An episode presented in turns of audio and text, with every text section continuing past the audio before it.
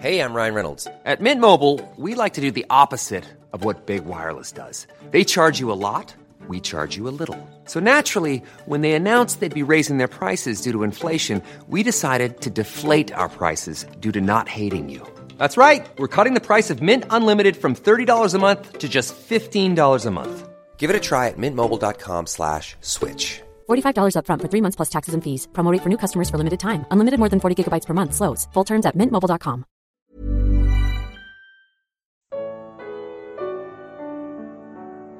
Devo procurar ser rico neste mundo. Eclesiastes, capítulo 1. Comentário de Mário Persona. O livro de Eclesiastes causa até uma estranheza quando a gente vê na, ele incluído na Bíblia, porque ele parece ser um livro tão desanimador, parece ser alguém que está na fossa escrevendo do seu desânimo, e, e dá a impressão que não, não existe muito proveito nesse livro. Me parece até que houve até dúvidas quanto à, à inclusão dele ou não no cânon do Antigo Testamento, mas eu creio que esse livro é a receita para quem quer ser feliz nesse mundo. Ele vai dar direção para quem quer ser feliz nesse mundo. É mais ou menos como se Deus olhasse para os homens e falasse: vocês querem ser felizes? Então vão fazer isso, vão fazer isso para procurar felicidade. Mais ou menos como um pai que o filho insiste que tem um, um tesouro no quintal e o pai chega para o filho e fala: Tá bom, então está aqui a pá, a picareta, pode procurar o tesouro. Você tem o quintal inteiro aí para você procurar o seu tesouro, se você achar, fica com ele. E o filho passa dia e noite cavocando e aí desanima, porque ele não achou nada. Então, se alguém quer procurar a felicidade nesse mundo, este é o livro. Esse é o livro que dá a receita. E depois de ler esse livro, a pessoa realmente vai descobrir que não há felicidade nesse mundo. É, é todo. O versículo 2 já resume o que nós vamos ler no, no livro inteiro de Eclesiastes. Vaidade da, da, de vaidades, diz o pregador. Vaidade de vaidades é tudo vaidade. Alguém poderia. Deus escolheu, inclusive, para escrever esse homem, Deus não escolheu uh, João Batista ou não escolheu algum outro que vivesse de roupa de pele de camelo e comesse gafanhoto, uh, o Elias ou Eliseu. Deus escolheu o homem mais poderoso da terra na sua época. Deus escolheu o homem mais rico do seu tempo. Deus escolheu o homem mais sábio que havia na face da terra. E deu a esse homem a missão de encontrar felicidade, de encontrar uma razão de ser na, nas coisas aqui desse mundo, dessa terra. E esse homem que tinha tudo isso não encontrou. E o que dirá qualquer outro ser humano? Alguém pode falar assim: não, mas eu não consigo ainda ser feliz porque eu não, não, tô, não sou rico. Ah, mas Salomão era o homem mais rico que existia. Ah, mas eu não sou feliz porque eu não tenho poder. Ah, Salomão tinha poder. Poder absoluto sobre a vida e sobre a morte das pessoas. Ah, mas eu não sou feliz porque eu não tenho mulheres. Salomão tinha, eu acho que 800 concubinas, uma coisa assim, né? Várias esposas, uma porção de concubinas. Ou seja, esse homem tinha tudo. Esse homem tinha tudo que um ser humano pode querer e pode alegar que, se tiver, vai ser feliz. E ainda assim ele chega à conclusão: vaidade de vaidades, diz o pregador, vaidade de vaidades é tudo vaidade. Mas aí a, gente pode pensar que é, mas ele tinha tudo, mas e se ele tivesse mais alguma coisa? Né? Uh, e aí entra aqui o versículo uh, 10. Há alguma coisa de que se possa dizer, vê, isso é novo? já foi nos séculos passados que foram antes de nós. Ou seja, até aquilo que nós achamos ainda que falta, ou que pode faltar, uh, quando nós conseguimos, nós descobrimos que também não vai satisfazer. Eu aqui, eu, eu, eu gosto de música, acho que todo mundo aqui gosta de música, né?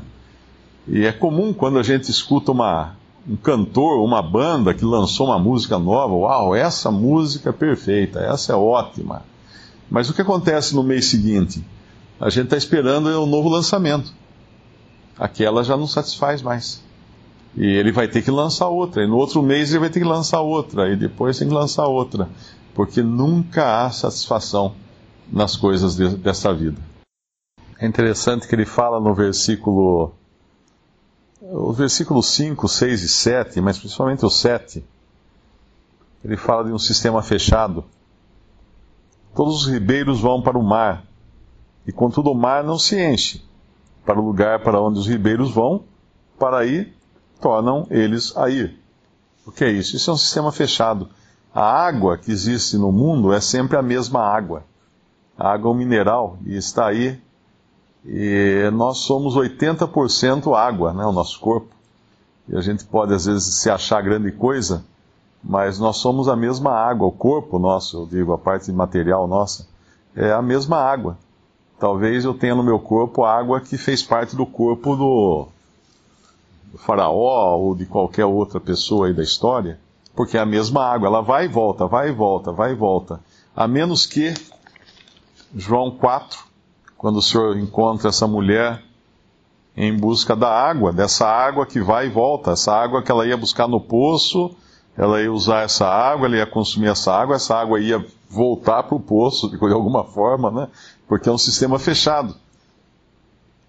E o versículo 13 o Senhor fala: Jesus respondeu e disse-lhe: Qualquer que beber desta água, tornará a ter sede. Não importa qual seja a, a satisfação desse mundo, a satisfação dessa vida, tornará a ter sede. Todos nós já experimentamos isso.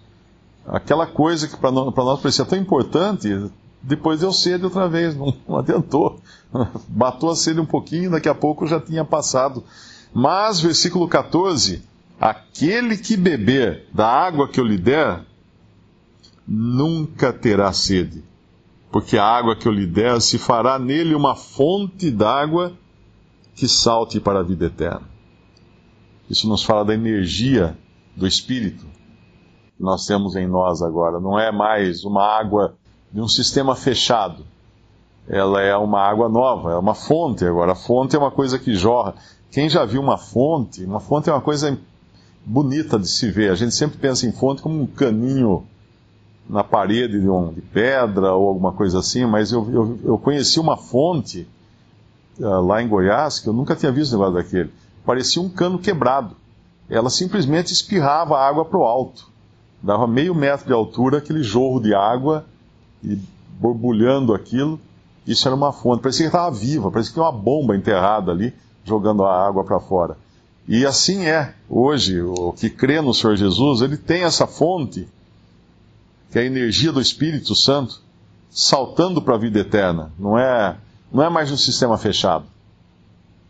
É eterno, é, é sem limites agora, aquilo que Deus dá para aqueles que creem nele. E aí sim, nesse, dessa água a gente não, a, a gente não volta a ter sede. Essa é a água que o Senhor dá. Alguém poderia pensar que talvez a felicidade esteja no intangível, porque quando a gente fala de, de coisas, né, de, de, bens, de prazeres materiais ou coisa assim, mas aí uh, o versículo 17 nos fala do conhecimento. E apliquei o meu coração a conhecer a sabedoria, e a conhecer os desvarios e as loucuras, e vim a saber que também isto era aflição de espírito. Porque na, minha, porque na muita sabedoria há muito enfado. E o que aumenta em ciência, aumenta em trabalho. É interessante que ele não busca apenas na sabedoria, ele busca no, no inverso da sabedoria também. Ele busca nas loucuras. Conhecimento das loucuras. Ou seja, a estultícia. Ele, ele foi tanto do lado da sabedoria quanto da estultícia e ainda assim não encontrou. Na muita sabedoria há muito enfado, há muita, há muita canseira só. Nada de, de satisfação. E, e, muitos procuram na sabedoria. A gente vê principalmente pessoas ateus, né? O ateu ele tem essa, essa coisa, ele, ele às vezes não liga muito para as coisas materiais, não o ateu hedonista, mas o ateu que, que é aquele que ele mais, mais estudado, né, mais, ele, ele procura muito acumular conhecimento, como se esse conhecimento acumulado fosse levá-lo a algum lugar. E também não leva, porque é a sabedoria desse mundo.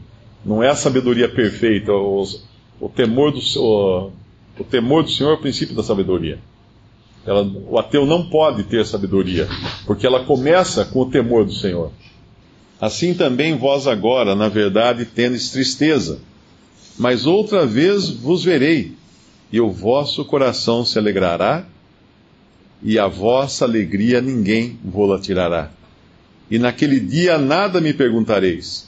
Na verdade, na verdade vos digo que tudo quanto pedires a meu Pai em meu nome, ele vos há de dar a vossa alegria ninguém vou-la tirará.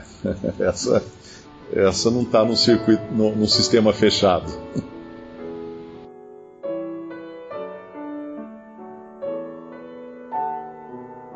Visite respondi.com.br. Visite também 3minutos.net.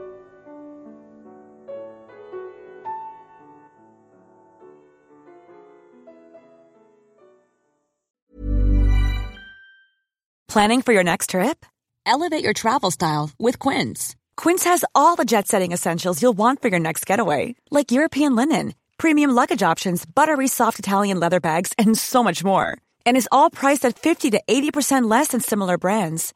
Plus, Quince only works with factories that use safe and ethical manufacturing practices. Pack your bags with high-quality essentials you'll be wearing for vacations to come with Quince. Go to quince.com slash pack for free shipping and 365-day returns.